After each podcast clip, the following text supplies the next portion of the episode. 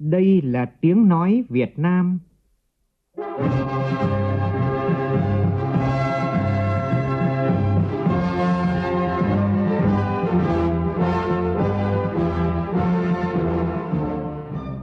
là tiếng nói Việt Nam, phát thanh từ Hà Nội, thủ đô nước Cộng hòa xã hội chủ nghĩa Việt Nam.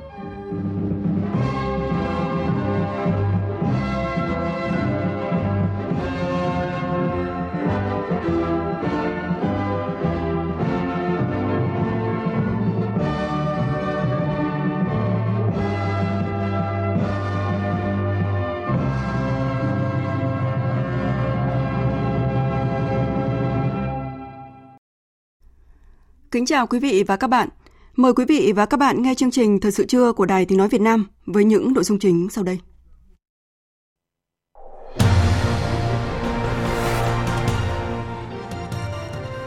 Khai mạc Đại hội đại biểu Đảng bộ Quân đội lần thứ 11, nhiệm kỳ 2020-2025, Tổng Bí thư Chủ tịch nước Nguyễn Phú Trọng dự và phát biểu chỉ đạo đại hội. Cũng trong sáng nay, diễn ra Đại hội thi đua yêu nước trong công nhân viên chức lao động toàn quốc lần thứ 10, giai đoạn 2020-2025 với chủ đề Đổi mới sáng tạo, thi đua thúc đẩy năng suất lao động, phát triển bền vững đất nước. Ngân hàng Phát triển châu Á dự báo tăng trưởng kinh tế của Việt Nam sẽ đạt 1,8% trong năm nay và tăng 6,3% trong năm tới. Trong phần tin thế giới, thẩm phán Mỹ chặn lệnh cấm tải ứng dụng TikTok của Tổng thống Mỹ Donald Trump. Số người chết do COVID-19 đã vượt ngưỡng 1 triệu người. Tháp đồng hồ Big Ben ở Anh sắp lộ diện sau 3 năm trùng tu.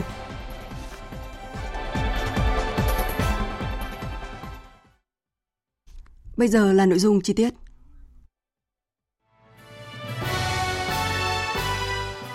Tiến tới Đại hội Đảng toàn quốc lần thứ 13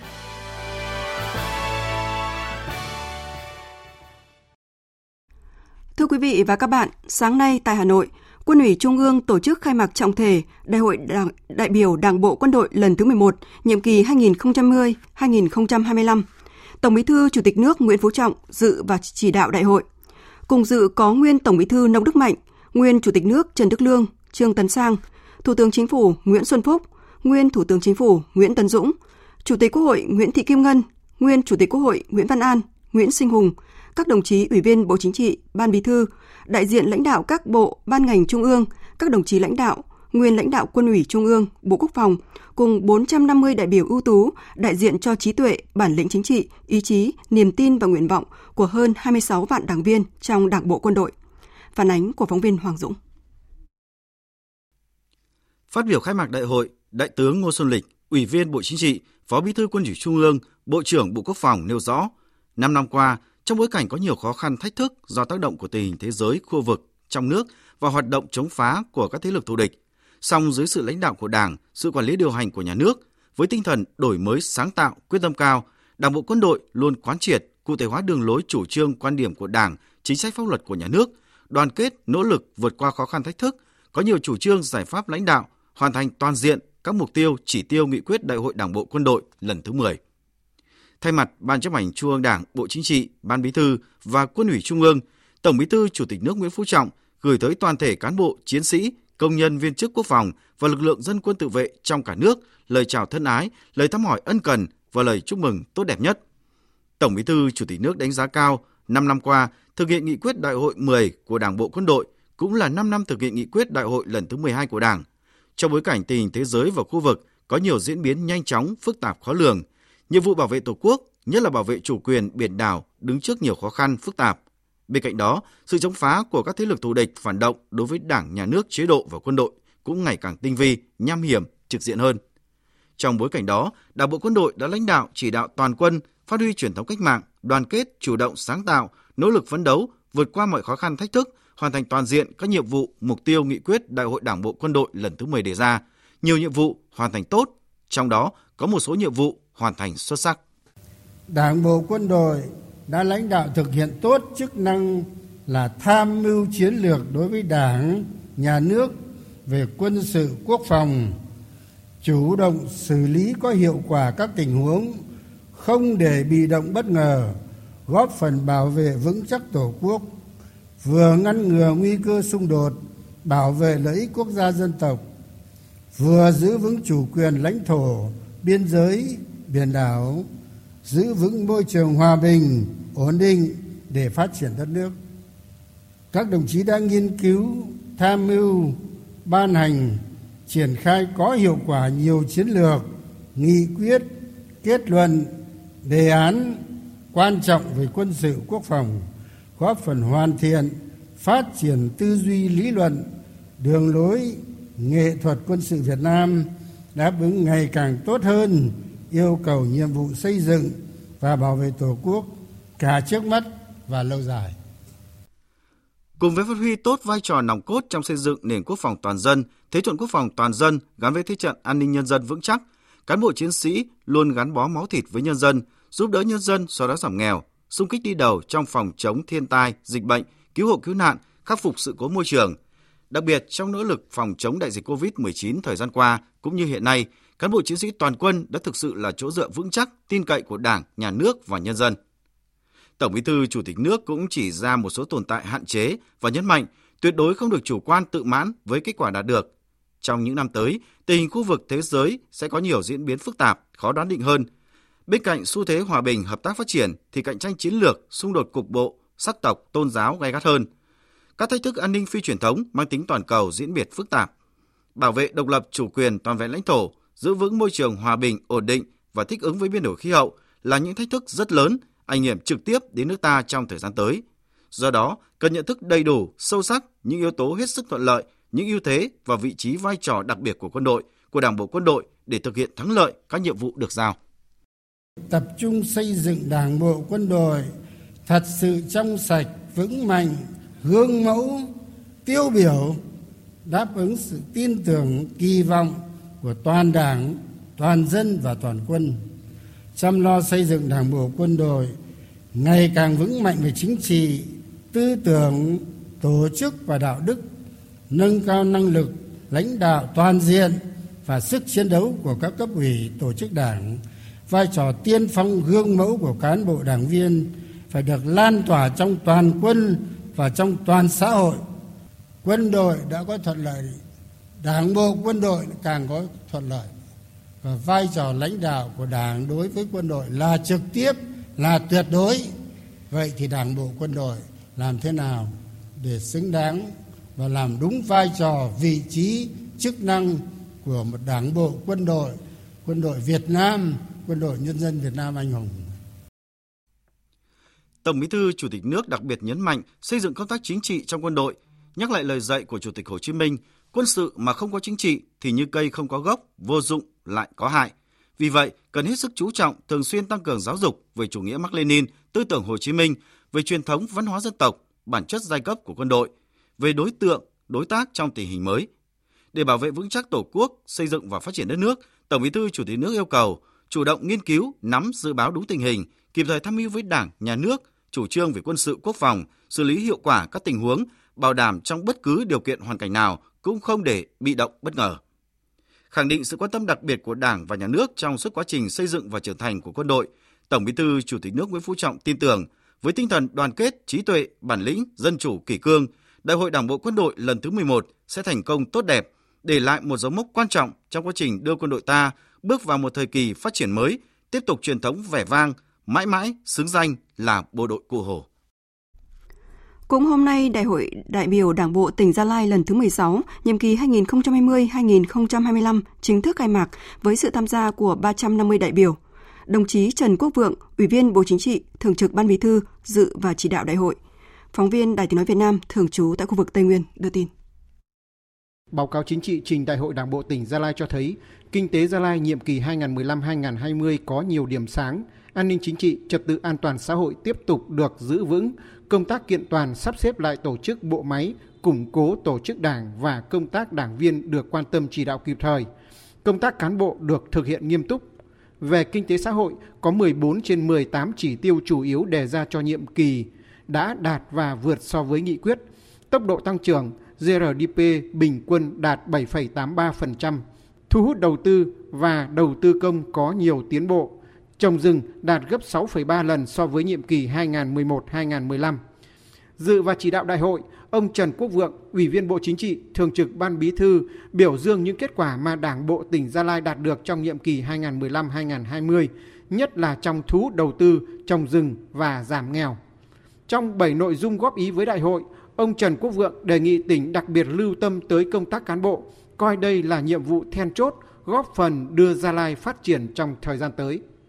Phát huy đầy đủ trách nhiệm, vai trò nêu gương của cán bộ đảng viên, trước hết là người đứng đầu, tập trung kiện toàn tổ chức bộ máy hệ thống chính trị các cấp tinh gọn, hoạt động hiệu lực hiệu quả, nâng cao chất lượng công tác kiểm tra giám sát, phòng chống tham nhũng lãng phí. Cần có chương trình kế hoạch xây dựng đội ngũ cán bộ các cấp, nhất là cán bộ diện ban thường vụ tỉnh ủy quản lý. Trong đó chú trọng đào tạo bồi dưỡng cán bộ người dân tộc thiểu số, cán bộ trẻ, cán bộ nữ có bản lĩnh chính trị vững vàng, có phẩm chất, trình độ và năng lực đáp ứng yêu cầu nhiệm vụ.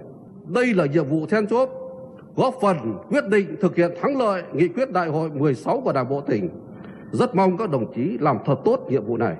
Trong 3 ngày tổ chức đại hội, các đại biểu sẽ thảo luận phân tích về kết quả hạn chế trong thực hiện nhiệm vụ kinh tế xã hội nhiệm kỳ qua, đồng thời đóng góp trí tuệ để tìm giải pháp hoàn thành tốt các nhiệm vụ chính trị của nhiệm kỳ 2020-2025. Trong đó, tập trung xây dựng hệ thống chính trị Gia Lai vững mạnh toàn diện, xây dựng đội ngũ cán bộ có tâm huyết, phát huy được những tiềm năng thế mạnh sẵn có, kết hợp với đổi mới sáng tạo, vận dụng linh hoạt các chủ trương của Đảng, chính sách pháp luật của nhà nước vào thực tiễn của địa phương để huy động các nguồn lực, bầu ra ban chấp hành nhiệm kỳ mới và những đại biểu đi dự Đại hội đại biểu Đảng toàn quốc lần thứ 13.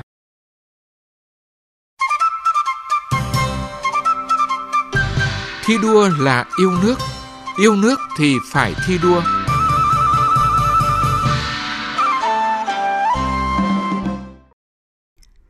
Sáng nay, thành phố Đà Nẵng tổ chức Đại hội thi đua yêu nước lần thứ 5 và tôn vinh khen thưởng gần 200 tập thể cá nhân tiêu biểu xuất sắc trong phong trào thi đua yêu nước giai đoạn từ năm 2015 tới nay. Phát biểu tại đại hội, Phó Chủ tịch nước Đặng Thị Ngọc Thịnh khẳng định Đà Nẵng là địa phương đi đầu trong các phong trào thi đua yêu nước, có những nét riêng thể hiện sự năng động sáng tạo của thành phố. Phóng viên Đình Thiệu tại miền Trung đưa tin. Gần 200 tập thể cá nhân được tuyên dương lần này đã có nhiều thành tích xuất sắc tiêu biểu trong số hàng nghìn tập thể cá nhân có nhiều đóng góp trong 5 năm qua. Trong đợt dịch COVID-19 tái bùng phát vừa qua, Đà Nẵng là tâm dịch. Từ trong những ngày gian khó thách thức, đã xuất hiện nhiều tấm gương đầy trách nhiệm, tận tụy với công việc và giàu lòng nhân ái, đã góp sức giúp thành phố kiểm soát được tình hình dịch bệnh. Được tôn vinh tại đại hội này, bác sĩ Nguyễn Đại Vịnh, giám đốc trung tâm y tế huyện Hòa Vang bày tỏ niềm vui. Tôi rất là vinh dự một cái đơn vị đóng góp một phần rất nhỏ trong cái à, đại dịch chống Covid vừa qua. Mà suốt gần 2 tháng vừa qua trong cái tâm dịch thì rất nhiều kỷ niệm. Đáng nhớ nhất là cái hình ảnh là một cái ca mổ đẻ có những cái cảm xúc rất là tuyệt vời. Từ trong tâm dịch vẫn có cái mầm sống sinh sôi. Phát biểu tại đại hội, Phó Chủ tịch nước Đặng Thị Ngọc Thịnh đánh giá cao các phong trào như nhà nước và nhân dân cùng làm trong chỉnh trang và phát triển đô thị, thành phố năm không ba có, thành phố bốn an, cuộc vận động ba hơn trong cải cách hành chính, nụ cười Đà Nẵng, năm xây ba chống trong xây dựng đội ngũ cán bộ công chức viên chức. Phó Chủ tịch nước Đặng Thị Ngọc Thịnh lưu ý tiếp tục thực hiện có hiệu quả các phong trào thi đua, các cuộc vận động của Đảng, Nhà nước, Mặt trận Tổ quốc Việt Nam, trọng tâm là bốn phong trào thi đua do Thủ tướng Chính phủ phát động. Cán bộ, đảng viên, nhất là cán bộ lãnh đạo phải thực sự gương mẫu đi đầu trong các phong trào thi đua để quần chúng noi theo và qua phong trào thi đua phát hiện những mô hình mới, cách làm hiệu quả, cá nhân tiêu biểu, nhân rộng lan tỏa trong toàn xã hội. Nhân dịp này, Phó Chủ tịch nước Đặng Thị Ngọc Thịnh, Chủ tịch Hội đồng Quỹ bảo trợ trẻ em trao 200 suất học bổng tặng học sinh thành phố, trao 2 tỷ đồng của Ngân hàng Công thương Việt Nam ủng hộ Quỹ bảo trợ trẻ em thành phố Đà Nẵng. Với chủ đề đổi mới sáng tạo, thi đua thúc đẩy năng suất lao động, phát triển bền vững đất nước, Đại hội thi đua yêu nước trong công nhân viên chức lao động toàn quốc lần thứ 10, giai đoạn 2020-2025 diễn ra sáng nay tại thủ đô Hà Nội. Bí thư Trung ương Đảng, Chủ tịch Ủy ban Trung ương Mặt trận Tổ quốc Việt Nam Trần Thanh Mẫn cùng nhiều lãnh đạo Trung ương, Bộ ban ngành và 463 đại biểu là các cá nhân tập thể điển hình tiên tiến dự đại hội. Phản ánh của phóng viên Phương Thoa. 5 năm qua, các phong trào thi đua nước được tổ chức sâu rộng, từng bước đổi mới nội dung hình thức phát động thi đua, thu hút đông đảo cán bộ, đoàn viên, người lao động hưởng ứng tham gia. Việc tôn vinh và nhân rộng điển hình tiên tiến được quan tâm, đặc biệt là khen thưởng đột xuất với các đối tượng là người lao động trực tiếp, đã động viên được đông đảo công nhân lao động đồng hành cùng với doanh nghiệp nỗ lực khắc phục khó khăn, nhất là trong bối cảnh suy thoái kinh tế, góp phần tích cực vào việc duy trì tăng trưởng của đất nước. Công tác khen thưởng ngày càng thực chất hơn, động viên người lao động thi đua lao động sáng kiến sáng tạo. Phát biểu tại đại hội, Chủ tịch Ủy ban Trung ương Mặt trận Tổ quốc Việt Nam Trần Thanh Mẫn biểu dương các chiến sĩ thi đua, các điển hình tiên tiến trong công nhân viên chức lao động toàn quốc. Đồng chí Trần Thanh Mẫn đề nghị tăng cường phát hiện bồi dưỡng tuyên truyền về những tấm gương tập thể cá nhân tiêu biểu, nhất là những nhân tố mới để cổ vũ, nêu gương, nhân rộng trên toàn quốc, tạo động lực phát triển và lan tỏa sâu rộng trong từng cơ quan đơn vị doanh nghiệp. Tiếp bước truyền thống vẻ vang hơn 90 năm xây dựng và phát triển được dày công vun đắp bởi lớp lớp các thế hệ lãnh đạo, cán bộ, đoàn viên công đoàn. Tôi tin tưởng rằng giai cấp công nhân và tổ chức công đoàn Việt Nam tiếp tục khẳng định phát huy vai trò là cầu nối giữa công nhân, người lao động với đảng, nhà nước. Đảng, nhà nước, mặt trận Tổ quốc Việt Nam sẽ tiếp tục thường xuyên quan tâm, lãnh đạo chỉ đạo, phối hợp và hỗ trợ để công đoàn Việt Nam thực hiện tốt hơn nữa chức năng, nhiệm vụ của mình trong tình hình mới. Tại đại hội, Chủ tịch Tổng Liên đoàn Lao động Việt Nam Nguyễn Đình Khang phát động phong trào thi đua trong công nhân viên chức lao động giai đoạn 2021-2025 với chủ đề đổi mới sáng tạo, thi đua thúc đẩy năng suất lao động, phát triển bền vững đất nước. Thưa quý vị và các bạn, Đại hội thi đua yêu nước trong công nhân viên chức lao động toàn quốc lần thứ 10 là ngày hội lớn của toàn thể đoàn viên, công nhân viên chức lao động cả nước, là nơi hội tụ biểu dương, tôn vinh các điển hình tiên tiến, những nhân tố tiêu biểu trong phong trào thi đua có những đóng góp quan trọng trong phát triển kinh tế xã hội của đất nước.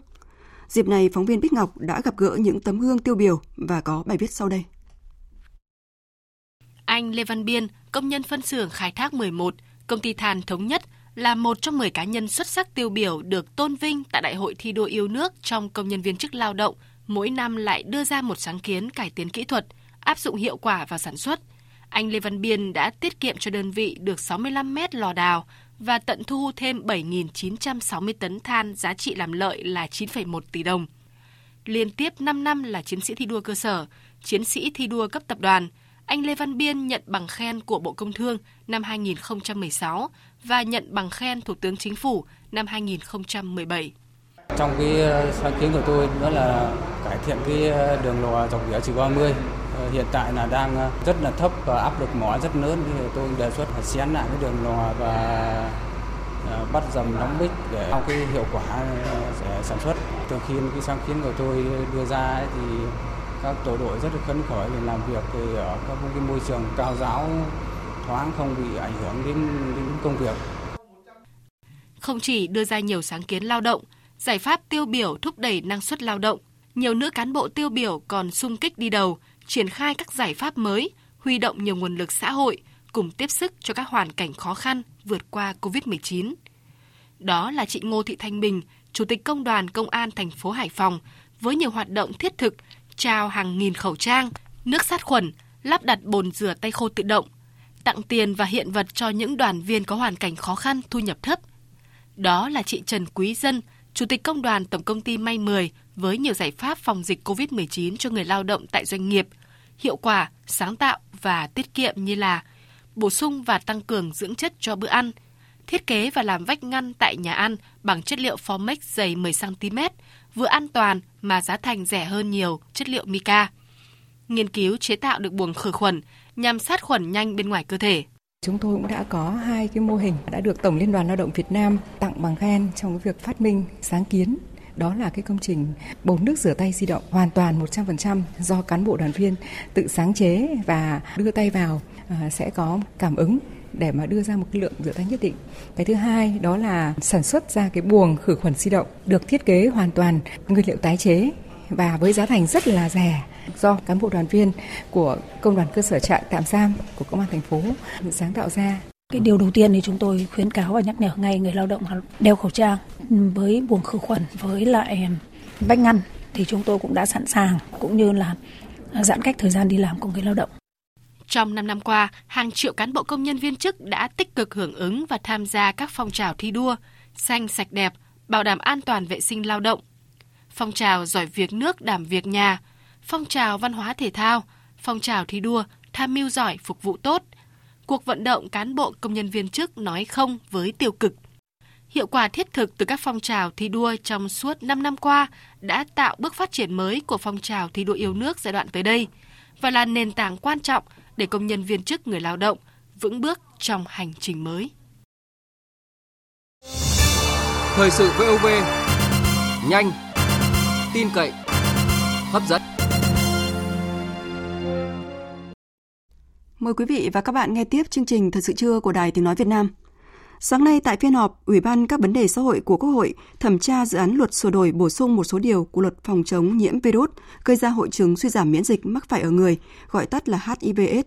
Một số đại biểu còn băn khoăn về quy định nghĩa vụ của người nhiễm HIV thông báo kết quả xét nghiệm HIV dương tính. Phóng viên Lại Hoa thông tin.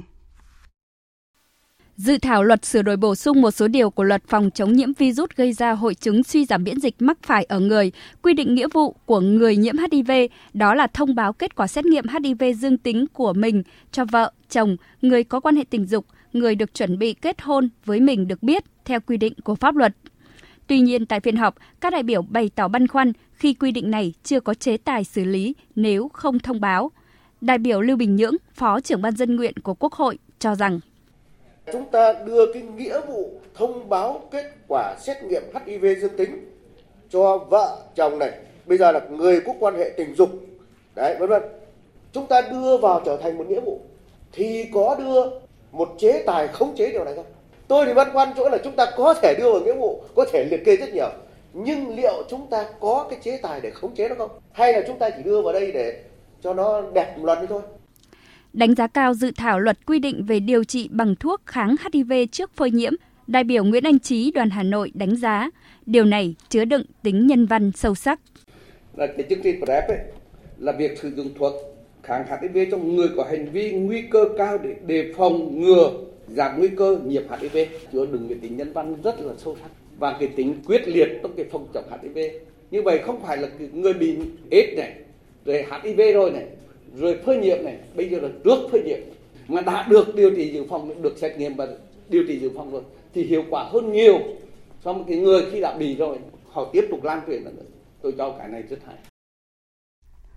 Sáng nay tại huyện đảo Phú Quốc, Hội đồng lý luận phê bình văn học nghệ thuật Trung ương tổ chức hội nghị tập huấn với chủ đề Nâng cao nhận thức về vai trò của văn học nghệ thuật trong sự phát triển của đất nước thời kỳ mới. Tin của phóng viên Lam Hiếu. Phát biểu khai mạc hội thảo, Phó giáo sư tiến sĩ Nguyễn Thế Kỳ, Tổng giám đốc Đài Tiếng nói Việt Nam, Chủ tịch Hội đồng lý luận phê bình văn học nghệ thuật Trung ương cho biết, hội nghị tập huấn đặt ra mục tiêu giúp học viên củng cố, nắm vững quan điểm, đường lối phát triển văn hóa, văn học, nghệ thuật của Đảng, Nhà nước, kết quả và những vấn đề đặt ra qua 5 năm thực hiện nghị quyết Trung ương 9 khóa 11 về xây dựng và phát triển văn hóa con người Việt Nam, đáp ứng yêu cầu phát triển bền vững đất nước. Hội nghị cũng nhằm nâng cao hiệu quả nền tảng tư tưởng của Đảng, đấu tranh phòng chống diễn biến hòa bình, phản bác các quan điểm sai trái thù địch trong lĩnh vực văn học nghệ thuật. Quán triệt quan điểm tư tưởng Hồ Chí Minh về văn học nghệ thuật, trao đổi kinh nghiệm xử lý một số vấn đề nảy sinh trong thực tiễn, đồng thời vận dụng vào công tác, nâng cao khả năng xử lý các vấn đề nảy sinh trong đời sống văn học nghệ thuật ở địa phương, đơn vị.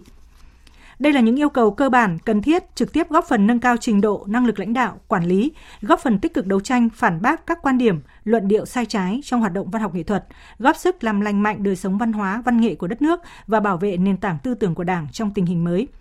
Hội nghị tập huấn diễn ra trong 4 ngày, từ hôm nay đến ngày 1 tháng 10 với 6 chuyên đề.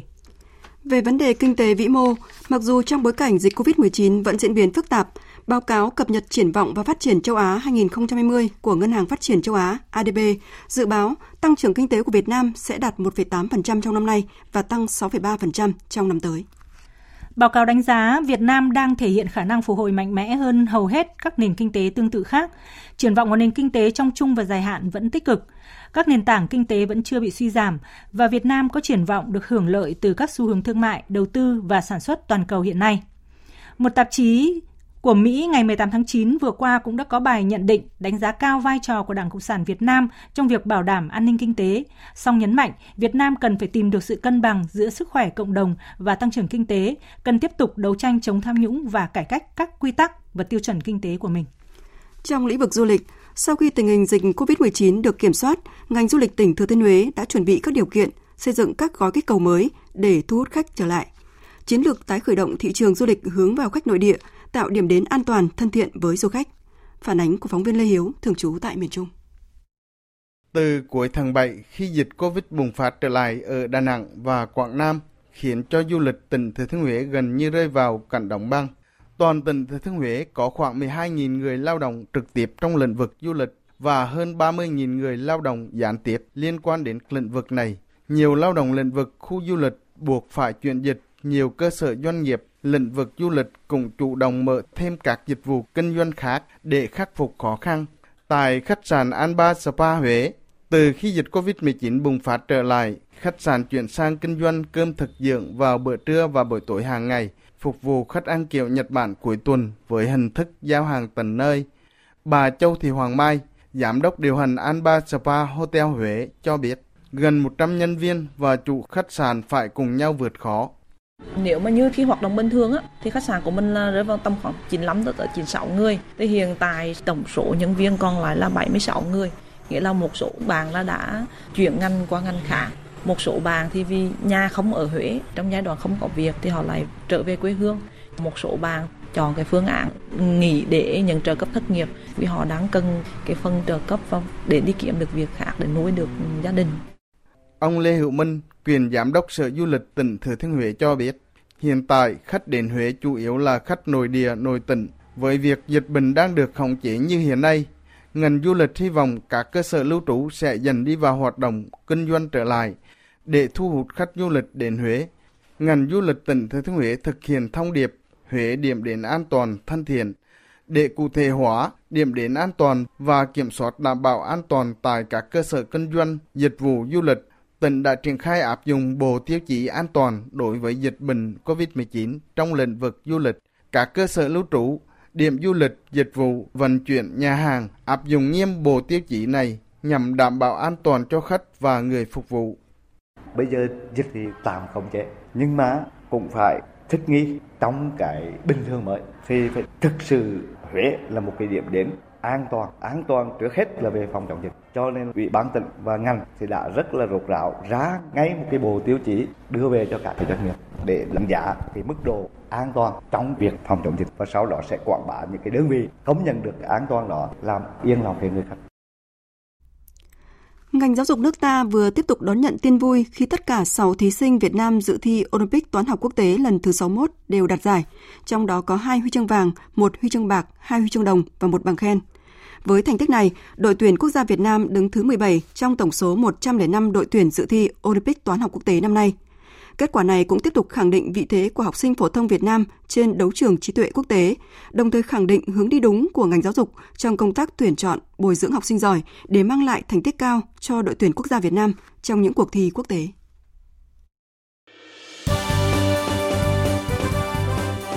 Thời sự tiếng nói Việt Nam. Thông tin nhanh. Bình luận sâu. Tương tác đa chiều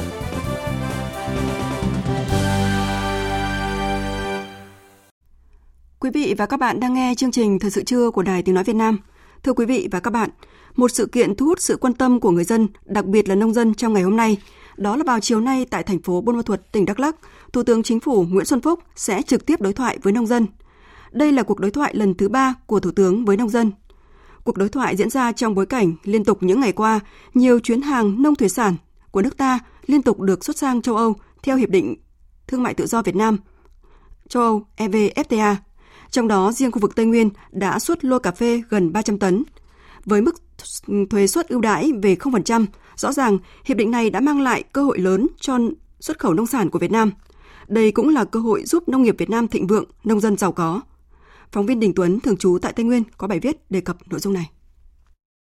Công ty cổ phần đầu tư An Thái là một trong số các doanh nghiệp ở tỉnh Đắk Lắk đầu tư sâu và rộng vào nông nghiệp, với nhiều sản phẩm có thể mở rộng tiêu thụ tại thị trường EU. Công ty đã khép kín từ đầu tư vùng nguyên liệu đến xây dựng nhà máy tinh chế cà phê công suất 20.000 tấn mỗi năm, có nhiều sản phẩm mới và chất lượng. Công ty cũng sản xuất chế biến nhiều loại nông sản thế mạnh như hạt tiêu, ca cao, mắc nên càng kỳ vọng vào những cơ hội mới. Dù vậy, khi đề cập cơ hội ở thị trường Liên minh châu Âu, ông Nguyễn Xuân Thái, giám đốc công ty cổ phần đầu tư An Thái cho rằng doanh nghiệp Việt Nam chỉ thành công khi trụ vững được trước những doanh nghiệp rất mạnh trong cùng ngành hàng. Đây là một cái cơ hội để doanh nghiệp bước vào thị trường khó tính hơn. Tuy nhiên rằng nó cũng gặp không ít khó khăn bởi vì doanh nghiệp chúng ta có thể nói có bề dày nhưng mà so với lại các doanh nghiệp cà phê trên thế giới thì họ còn mạnh hơn mình rất là nhiều. Chính vì thế mà chúng ta đang phải chiến đấu với những gã khổng lồ. Trong khi các doanh nghiệp ở Tây Nguyên đặc biệt lưu tâm đến nâng cấp công nghệ, đổi mới chiến lược, chiến thuật kinh doanh, hướng đến chiến thắng trong áp lực cạnh tranh lớn tại thị trường EU, thì các tỉnh Tây Nguyên đặc biệt chú trọng đến củng cố nền tảng sản xuất, phát huy ưu thế, khắc phục nhược điểm cố hữu của nông nghiệp khu vực. Đất đai màu mỡ, khí hậu đặc thù, trình độ nông dân tăng lên rất nhiều so với trước, vẫn không đủ bù đắp nhược điểm của nền nông nghiệp có đến 90% diện tích canh tác thuộc về các nông hộ. Việc mỗi hộ canh tác theo một cách riêng, không tuân thủ đầy đủ các quy chuẩn chất lượng và môi trường, rất khó tạo ra sản phẩm lọt qua các lớp rào kiểm định nghiêm ngặt. Theo Bộ Nông nghiệp và Phát triển Nông thôn, để khắc phục được nhược điểm lớn đang mắc phải, cách duy nhất là doanh nghiệp phải liên kết hợp tác với nông dân và các hợp tác xã. Hiện tại cũng đã có 150.000 hecta cà phê, tương đương gần 30% tổng diện tích cà phê ở Tây Nguyên là vùng nguyên liệu liên kết giữa doanh nghiệp và nông dân. Mỗi năm, diện tích này cho sản lượng hơn 400.000 tấn cà phê hạt có chứng nhận chất lượng, bán được giá cao hơn từ 30 đến 300 đô la một tấn so với giá chung trên thị trường.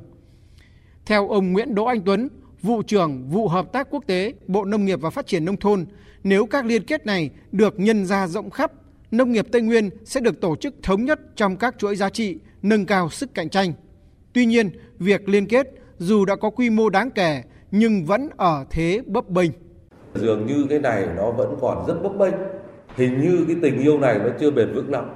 Tức là hai bên là thừa biết là phải cần nhau nhưng mà hình như vẫn chưa tin nhau nông dân thì quy mô nhỏ năng lực để tuân thủ các tiêu chuẩn chất lượng vệ sinh an thực phẩm kỹ năng vẫn còn có vấn đề. Doanh nghiệp thì phần lớn hiện nay vẫn là tranh mua tranh bán. Vẫn thích mua trên thị trường trôi nổi nhiều không phải cầm cả lô hàng đẩy xuống tàu một phát phóng đi.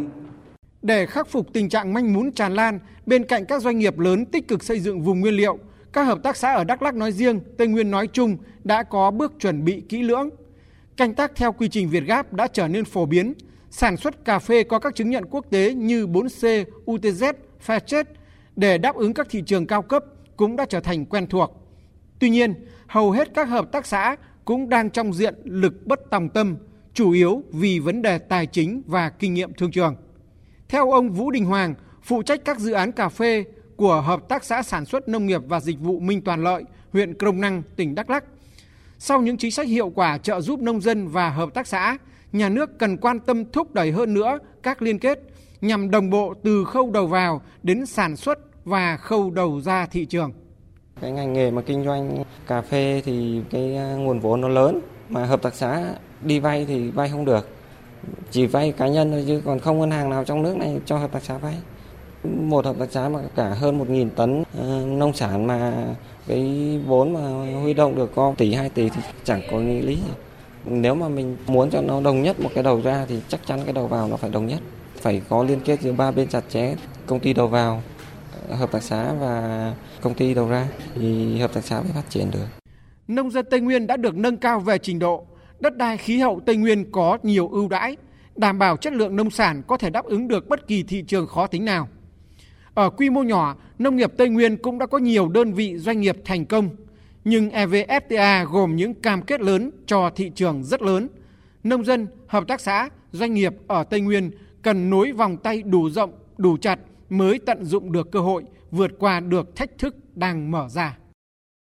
Thưa quý vị và các bạn, những kỳ vọng vừa rồi của các doanh nghiệp, hợp tác xã và nông dân vùng Tây Nguyên về những giải pháp kịp thời để nối vòng tay đủ lớn, đủ chặt, tận dụng tốt cơ hội vượt qua thách thức từ hiệp định EVFTA cũng là mong muốn chung của nông dân cả nước sẽ được gửi đến Thủ tướng Chính phủ trong hội nghị đối thoại lần thứ ba sẽ diễn ra vào chiều nay tại thành phố Buôn Ma Thuột, tỉnh Đắk Lắk.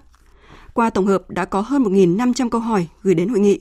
Trên cơ sở đối thoại, Thủ tướng sẽ xem xét quyết định các giải pháp, chỉ đạo ngay tại hội nghị nhằm tháo gỡ kịp thời những khó khăn vướng mắc để nông dân yên tâm đầu tư, phục hồi sản xuất kinh doanh, khắc phục những bất cập trước diễn biến của đại dịch COVID-19, phát huy sự sáng tạo của nông dân, góp phần thực hiện thắng lợi mục tiêu phục hồi sản xuất kinh doanh của ngành nông nghiệp. Chi tiết của ờ, cuộc đối thoại này sẽ được phóng viên Đài Tiếng Nói Việt Nam liên tục cập nhật trong các bản tin và chương trình thời sự trên kênh VV1 của Đài Tiếng Nói Việt Nam. Mời quý vị và các bạn quan tâm đón nghe. Chuyển sang các thông tin về thời tiết. Mấy ngày gần đây trên địa bàn tỉnh Tiền Giang liên tục xảy ra nhiều cơn mưa, thời gian kéo dài, nhiều diện tích lúa hẻ thu đã bị đổ ngã, ảnh hưởng đến sản xuất nông nghiệp. Phóng viên Nhật Trường thông tin. Sau những cơn mưa to, nhiều diện tích rau màu trên địa bàn tỉnh Tiền Giang bị ngập nước. Nghiêm trọng nhất là vùng trồng khoảng 2.000 hecta rau chuyên canh ở huyện Châu Thành, thành phố Mỹ Tho. Hàng trăm hecta vườn thanh long ở huyện chợ gạo Tân Phước cũng bị nước dâng, nhà vườn phải bơm tát nước ra ngoài. Đặc biệt tại các huyện Châu Thành, Tân Phước và thị xã Cai Lậy có hàng trăm hecta lúa hè thu muộn bị đổ ngã, ảnh hưởng đến năng suất và thất thoát khi thu hoạch. Ông Châu Văn Đực, nông dân xã Điềm Hy, huyện Châu Thành chia sẻ. Mấy ngày nay ngã nhiều lắm, ruộng tôi cũng ngã nữa, ngã có gần 20 đập. Giờ phải bơm nước ra cho máy liên hợp cắt, giết giá. Giờ ngã nước ông cắt liên hợp nó, nó gần đưa ra lúa ra ngoài đi chứ đâu phải ấy đâu. Nó tốt nhiều lắm, ra ngã quá nó cũng chê, không đạt tỷ lệ nó chê. Tiếp theo sẽ là một số thông tin về thời tiết các vùng miền trong cả nước qua phần tổng hợp của biên tập viên Ngọc Trinh.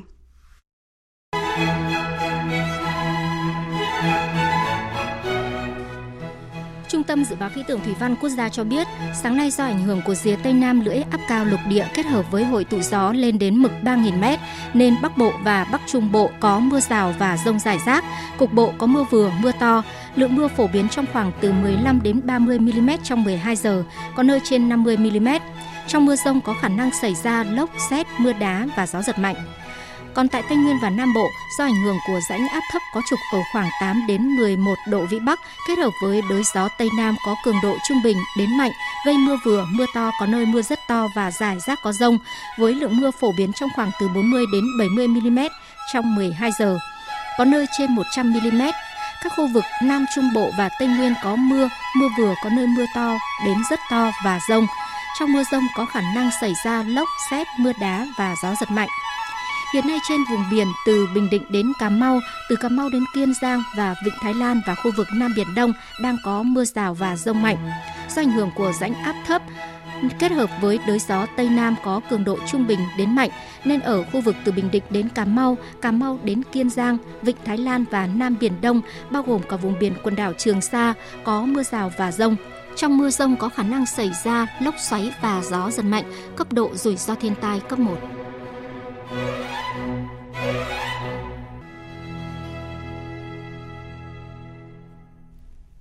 Chương trình tiếp tục với phần tin thế giới. Bộ Ngoại giao Mỹ vừa lên tiếng chỉ trích Trung Quốc hứa xuông ở Biển Đông, đồng thời khẳng định sẽ tiếp tục cùng các nước Đông Nam Á chống lại các nỗ lực cưỡng ép của Trung Quốc với ý đồ thống trị Biển Đông. Phóng viên Đài tiếng nói Việt Nam thường trú tại Mỹ đưa tin.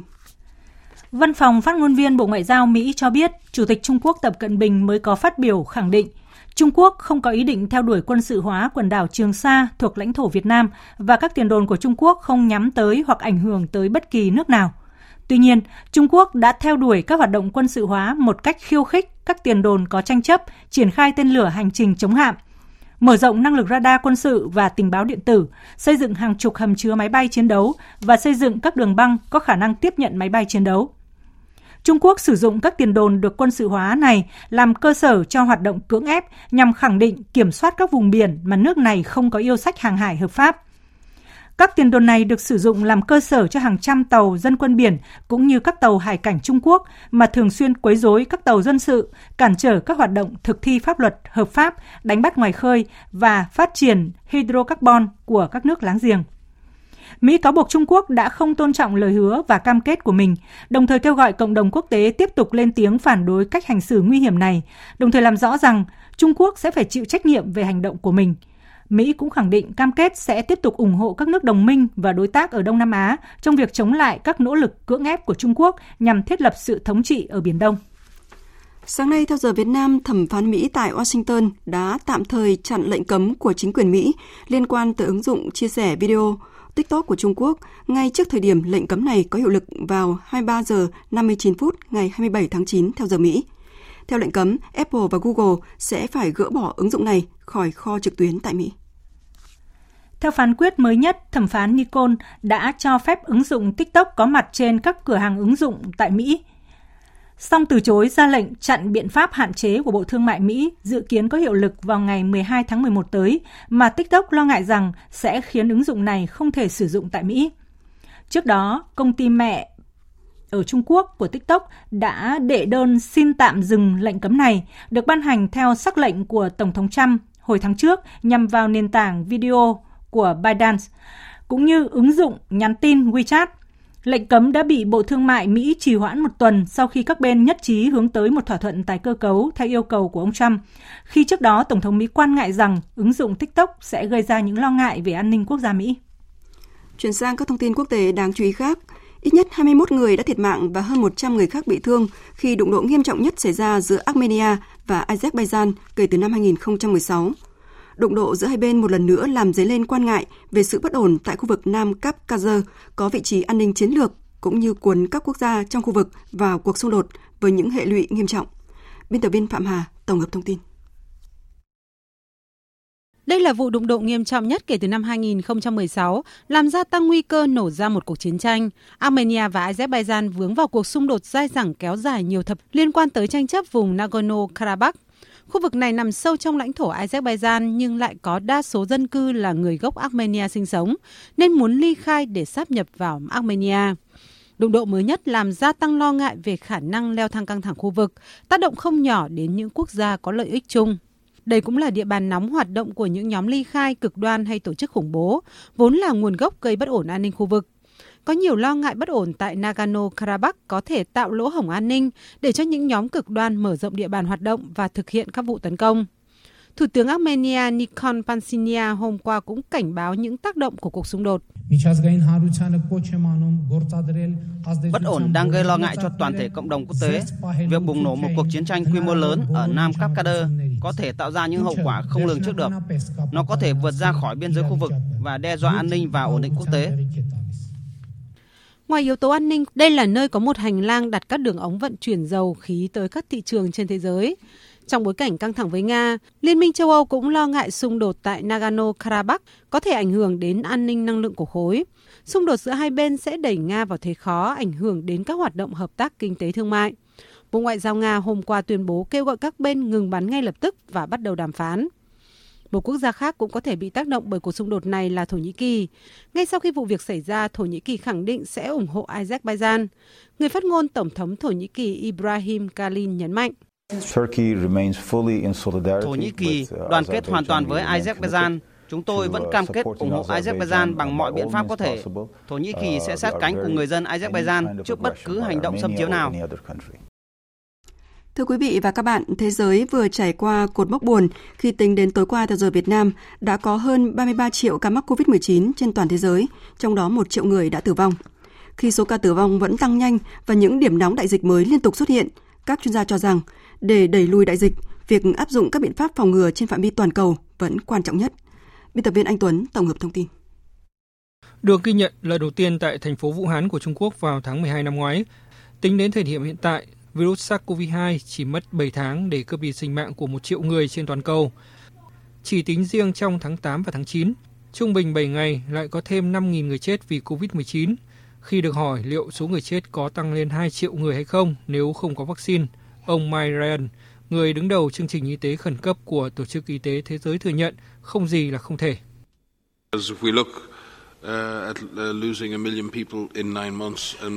Nếu chúng ta nhìn vào việc một triệu người đã tử vong vì COVID-19 trong vòng 9 tháng và sau đó chúng ta nhìn vào thực tế, vaccine có thể phải mất 9 tháng nữa mới có thể có mặt trên thị trường, thì điều này không gì là không thể. Chính vì vậy, công việc của chúng tôi là kiểm soát căn bệnh này và hãy nhớ rằng chúng ta có những việc có thể làm ngay bây giờ để giảm sự lây nhiễm và giảm thiểu số ca tử vong. Các chuyên gia cho rằng cách tốt nhất để đẩy lùi dịch COVID-19 vẫn là phải áp dụng các biện pháp phòng ngừa trên phạm vi toàn cầu. Đây là biện pháp được cho là đơn giản và hiệu quả nhất. Trong bài phát biểu tại phiên họp cấp cao của Hội đồng Bảo an Liên Hợp Quốc, Tổng thư ký Antonio Guterres đã kêu gọi thế giới hợp tác và đoàn kết ở cấp toàn cầu nhằm quản trị những hậu quả mà đại dịch để lại. Đại dịch là một lời cảnh tỉnh cho những thách thức thảm khốc hơn có thể phát sinh sau cuộc khủng hoảng khí hậu. Nếu thế giới gặp phải những vấn đề này với tình trạng không đoàn kết như hiện nay, thì những điều tồi tệ nhất sẽ xảy ra. Phát biểu của ông Guterres được coi là hồi chuông cảnh tỉnh nhân loại khi đại dịch COVID-19 đang có dấu hiệu diễn biến phức tạp, đặc biệt với châu Âu khi mùa đông đang đến rất gần. Trong khi một số quốc gia còn đang vật lộn với làn sóng COVID-19 đầu tiên, thì Việt Nam đã xử lý hiệu quả làn sóng COVID-19 thứ hai. Tuần vừa qua, nhiều tờ báo của Indonesia đã ca ngợi Việt Nam trước đại dịch toàn cầu và cho rằng Indonesia cần học hỏi kinh nghiệm từ quốc gia hình chữ S. Hương Trà, phóng viên thường trú Đài tiếng nói Việt Nam tại Indonesia, thông tin. Tờ báo Compass của Indonesia ngày 27 tháng 9 có bài viết với nhan đề Đây là cách Việt Nam dập tắt thành công làn sóng coronavirus thứ hai. Đây là bài viết nối tiếp chuỗi các bài về cách xử lý đại dịch của Việt Nam như Việt Nam được coi là thành công trong việc xử lý đợt thứ hai của COVID-19 có thể rút ra bài học gì? Một lần nữa, Việt Nam đã kiểm soát thành công làn sóng virus corona thứ hai hay xử lý COVID-19 và phục hồi kinh tế, yêu cầu Indonesia bắt chước Việt Nam. Có thể thấy tờ báo Compass có sự quan tâm đặc biệt với công tác phòng chống đại dịch của Việt Nam. Trong bài viết xử lý Covid và phục hồi kinh tế yêu cầu Indonesia bắt chước Việt Nam, tác giả cho biết nhiều quốc gia trên thế giới đã trải qua suy thoái kinh tế do Covid-19 nhưng vẫn có những quốc gia có nền kinh tế chưa rơi vào bờ vực suy thoái giữa đại dịch thì Việt Nam vẫn đạt tăng trưởng 0,36%. Bài báo cũng cho rằng phương pháp của Việt Nam về xử lý đại dịch Covid-19 trong khi duy trì hiệu quả kinh tế có thể là một hình mẫu cho Indonesia. Kênh truyền hình ANTV của Indonesia ngày 24 tháng 9 cũng có phóng sự học hỏi từ thành công của Việt Nam trong việc xử lý làn sóng COVID-19 thứ hai. Phóng sự đã nêu ra vấn đề làm thế nào để quốc gia có biên giới trực tiếp với Trung Quốc, nơi bùng phát dịch COVID-19 có thể đối phó với đại dịch này. Sau khi vượt qua thành công đợt COVID-19 đầu tiên, Việt Nam đã phải đối mặt với đợt thứ hai của đại dịch vào tháng 7 năm 2020. Theo kênh truyền hình này, chính quyền địa phương đã nhanh chóng đóng cửa thành phố bằng cách hạn chế hoạt động và tạm dừng đường bay. Bên cạnh đó, kênh truyền hình ANTV của Indonesia còn ca ngợi việc Việt Nam thử nghiệm COVID-19 hàng loạt bằng hệ thống thử nghiệm mẫu. Theo đó, tất cả những người trong một gia đình được gộp vào một mẫu. Bằng cách này, họ có thể xét nghiệm cho 100.000 người bằng cách chỉ thực hiện 20.000 bài xét nghiệm. Điều này cho phép họ tiết kiệm thời gian và tiền bạc. Kênh truyền hình nhận định đó chính là bí quyết mà Indonesia cần phải học hỏi để có thể dập dịch như Việt Nam. Cách xử lý COVID-19 thành công của Việt Nam đã trở thành đề tài training của các trang báo mạng khác của Indonesia tuần vừa qua như Tempo.com, IDN Times, Indigo, Indogo, Indo Online. Các nhà chức trách của Quốc hội Anh hôm qua thông báo tháp đồng hồ Big Ben tại thủ đô London sau hơn 3 năm bị che khuất bởi hệ thống giàn giáo và các tâm chắn để phục vụ công tác bảo dưỡng sẽ xuất hiện trở lại trong vài tuần tới. Trước đó vào năm 2017, tháp Elizabeth đã được tiến hành tu sửa với sự tham gia của hàng trăm chuyên gia trên khắp nước Anh. Trong thời gian đóng cửa để bảo dưỡng, quả chuông Big Ben nặng gần 14 tấn không bị di rời nhưng không điểm tiếng chuông quen thuộc từng giờ mà chỉ điểm vào những thời khắc quan trọng như đêm giao thừa. Đây là dự án tu sửa lớn nhất được thực hiện tại tháp đồng hồ Big Ben. Công trình đã được đổi tên thành tháp Elizabeth từ tháng 6 năm 2012. Vừa rồi là các thông tin thời sự quốc tế đáng chú ý. Chương trình Thời sự trưa tiếp tục với trang tin đầu tư tài chính và chuyên mục thể thao. Trang tin đầu tư tài chính. Thưa quý vị và các bạn, giá vàng tăng nhẹ phiên đầu tuần. Cụ thể, Trưa nay tại thành phố Hồ Chí Minh, công ty vàng bạc đá quý Sài Gòn niêm yết giá vàng SJC mua vào ở mức là 55 triệu 80 000 đồng một lượng và bán ra là 55 triệu 550 000 đồng một lượng. Cùng thời điểm, tại Hà Nội, công ty trách nhiệm hữu hạn Bảo Tín Minh Châu niêm yết giá vàng rồng Thăng Long mua vào là 52 triệu 710 000 đồng một lượng và bán ra là 53 triệu 460 000 đồng một lượng. Sáng nay, Ngân hàng Nhà nước công bố tỷ giá trung tâm của đồng Việt Nam với đô la Mỹ ở mức 23.226 đồng đổi 1 đô la Mỹ, với biên độ cộng trừ 3% đang được áp dụng. Tỷ giá trần mà các ngân hàng áp dụng hôm nay là 23.922 đồng 1 đô la Mỹ và tỷ giá sàn là 22.529 đồng 1 đô la Mỹ. Theo báo cáo của Bộ Kế hoạch và Đầu tư, tính đến ngày 20 tháng 9, tổng vốn đăng ký cấp mới, điều chỉnh và góp vốn mua cổ phần của nhà đầu tư nước ngoài đạt hơn 21 tỷ đô la Mỹ, bằng 81,1% so với cùng kỳ 2019. Vốn thực hiện ước đạt 13 tỷ đô la Mỹ, bằng 96,8% so với cùng kỳ 2019. Theo đại diện của Bộ Kế hoạch và Đầu tư, theo lĩnh vực đầu tư, các nhà đầu tư nước ngoài đã đầu tư vào 18 ngành lĩnh vực, trong đó lĩnh vực công nghiệp chế biến, chế tạo dẫn đầu với tổng vốn đầu tư đạt gần 10 tỷ đô la Mỹ, chiếm 46,6% tổng vốn đầu tư đăng ký. Theo kế hoạch, ngày 30 tháng 9 tới đây, Bộ Giao thông Vận tải sẽ phối hợp với các tỉnh Bình Thuận và Đồng Nai tổ chức lễ khởi công các dự án Vĩnh Hảo, Phan Thiết và Phan Thiết Dầu Dây – Đến nay, Bình Thuận đã sẵn sàng mặt bằng để khởi công dự án này. Đây là các dự án thành phần thuộc dự án đầu tư xây dựng một số đoạn đường bộ cao tốc trên tuyến Bắc Nam phía Đông vừa được chuyển đổi hình thức đầu tư từ hình thức PPP, hợp tác công tư sang đầu tư công.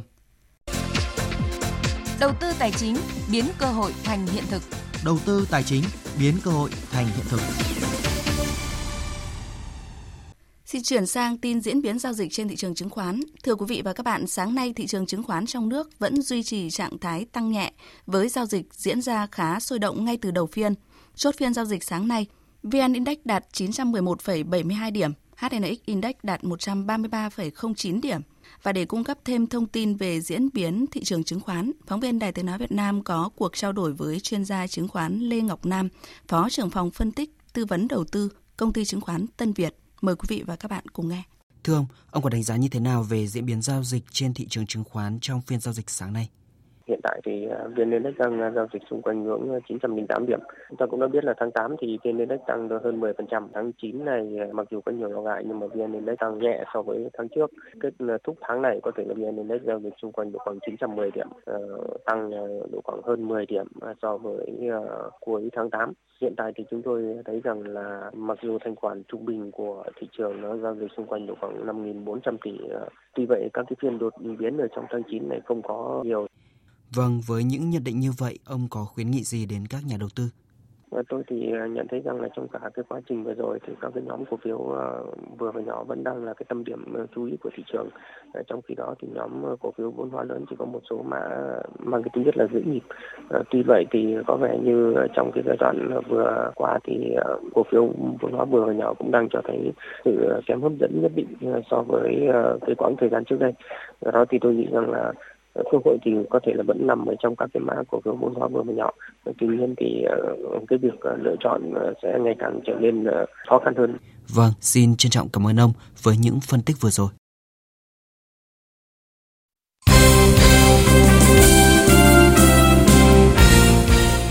Thưa quý vị và các bạn, đánh bại tân binh Nutifood GMG với tỷ số 3-2 trong trận chung kết giải U17 quốc gia Next Media 2020 diễn ra hôm qua các cầu thủ trẻ Sông Lam Nghệ An đã đoạt chức vô địch rất xứng đáng.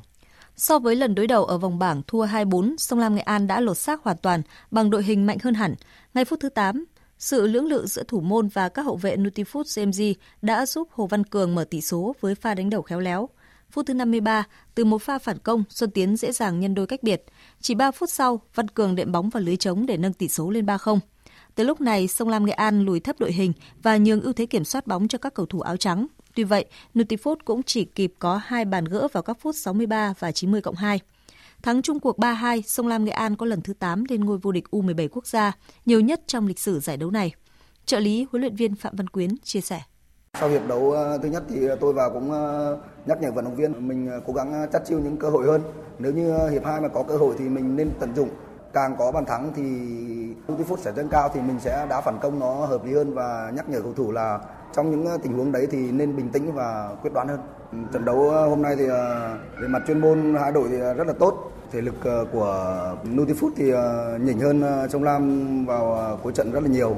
Chúng tôi lại được may mắn đứng về nên là cũng giành chiến thắng ở trận chung kết và mang huy chương vàng về cho đội bóng xứ Nghệ. Chức vô địch giải U17 năm nay là thành quả ấn tượng với một trong những lò đào tạo hàng đầu nước ta, nhưng thời gian qua tỏ ra lép vế trước sự nổi lên của Hoàng Anh Gia Lai, Viettel, Hà Nội, PVF hay chính Nutifood GMG. Theo cựu danh thủ Phạm Văn Quyến, thế mạnh của lò đào tạo sông Lam vẫn chỉ là bề dày truyền thống và cần nâng cấp về mặt công nghệ hiện đại. Công nghệ thì cũng phải ờ, từ ờ, tỉnh nhà có các nhà doanh nghiệp quan tâm nhiều hơn nữa thì sông Lam Nghệ An mới ờ, đi theo được như kiểu PVF giống như là Nutifood được.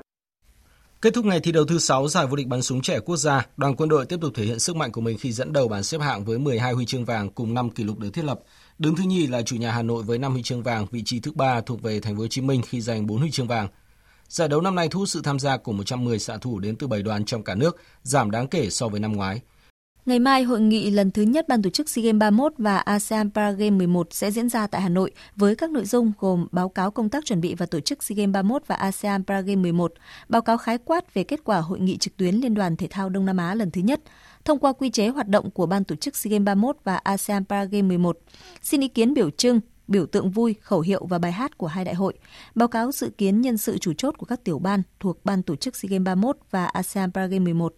Chuyển sang phần tin thể thao quốc tế, Đêm qua và dạng sáng nay trên các sân cỏ nước Anh tiếp tục diễn ra các trận đấu trong khuôn khổ giải ngoại hạng và bất ngờ đã đến tại Etihad khi Man City thua ngược Leicester City 2 năm dù sớm dẫn bàn trước.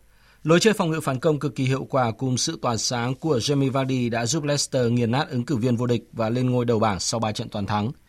Trước đó trên sân nhà ở thủ đô London, Tottenham Hotspur hòa Newcastle United một đều.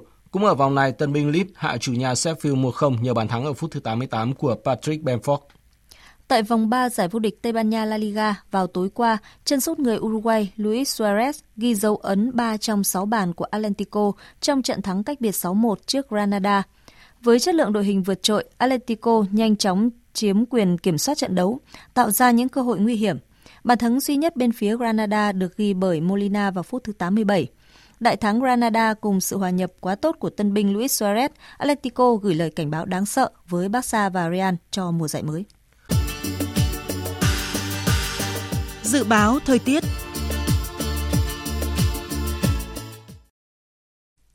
Bắc Bộ và khu vực Hà Nội nhiều mây có mưa rào và rông vài nơi, riêng ven biển và đồng bằng có mưa rào và rông rải rác, gió đông đến đông nam cấp 2, cấp 3. Trong cơn rông có khả năng xảy ra lốc, xét, mưa đá và gió giật mạnh, nhiệt độ từ 23 đến 31 độ. Các tỉnh từ Thanh Hóa đến Thừa Thiên Huế nhiều mây có mưa rào và rông rải rác, cục bộ có mưa vừa, mưa to, gió nhẹ. Trong cơn rông có khả năng xảy ra lốc, xét và gió giật mạnh, nhiệt độ từ 24 đến 33 độ. Các tỉnh ven biển từ Đà Nẵng đến Bình Thuận có mây, có mưa rào và rông vài nơi.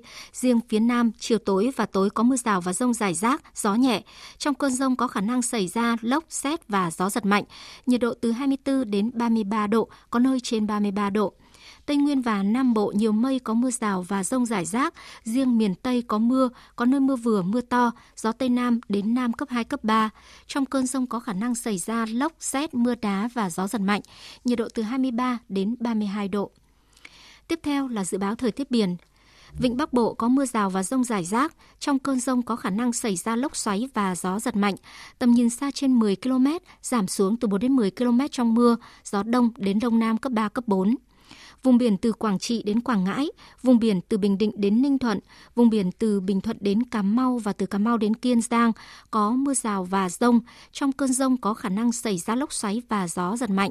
Tầm nhìn xa từ 4 đến 10 km, gió Tây Nam cấp 4, cấp 5 khu vực Biển Đông, khu vực quần đảo Hoàng Sa thuộc thành phố Đà Nẵng, Trường Sa tỉnh Khánh Hòa và Vịnh Thái Lan có mưa rào và rông rải rác.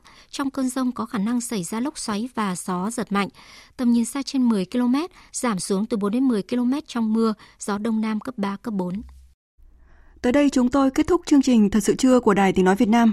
Chương trình do các biên tập viên Minh Châu, Thu Hòa, Đức Hưng và Hằng Nga thực hiện với sự tham gia của kỹ thuật viên Hồng Vân. Chịu trách nhiệm nội dung Nguyễn Thị Tuyết Mai. Cảm ơn quý vị và các bạn đã quan tâm lắng nghe.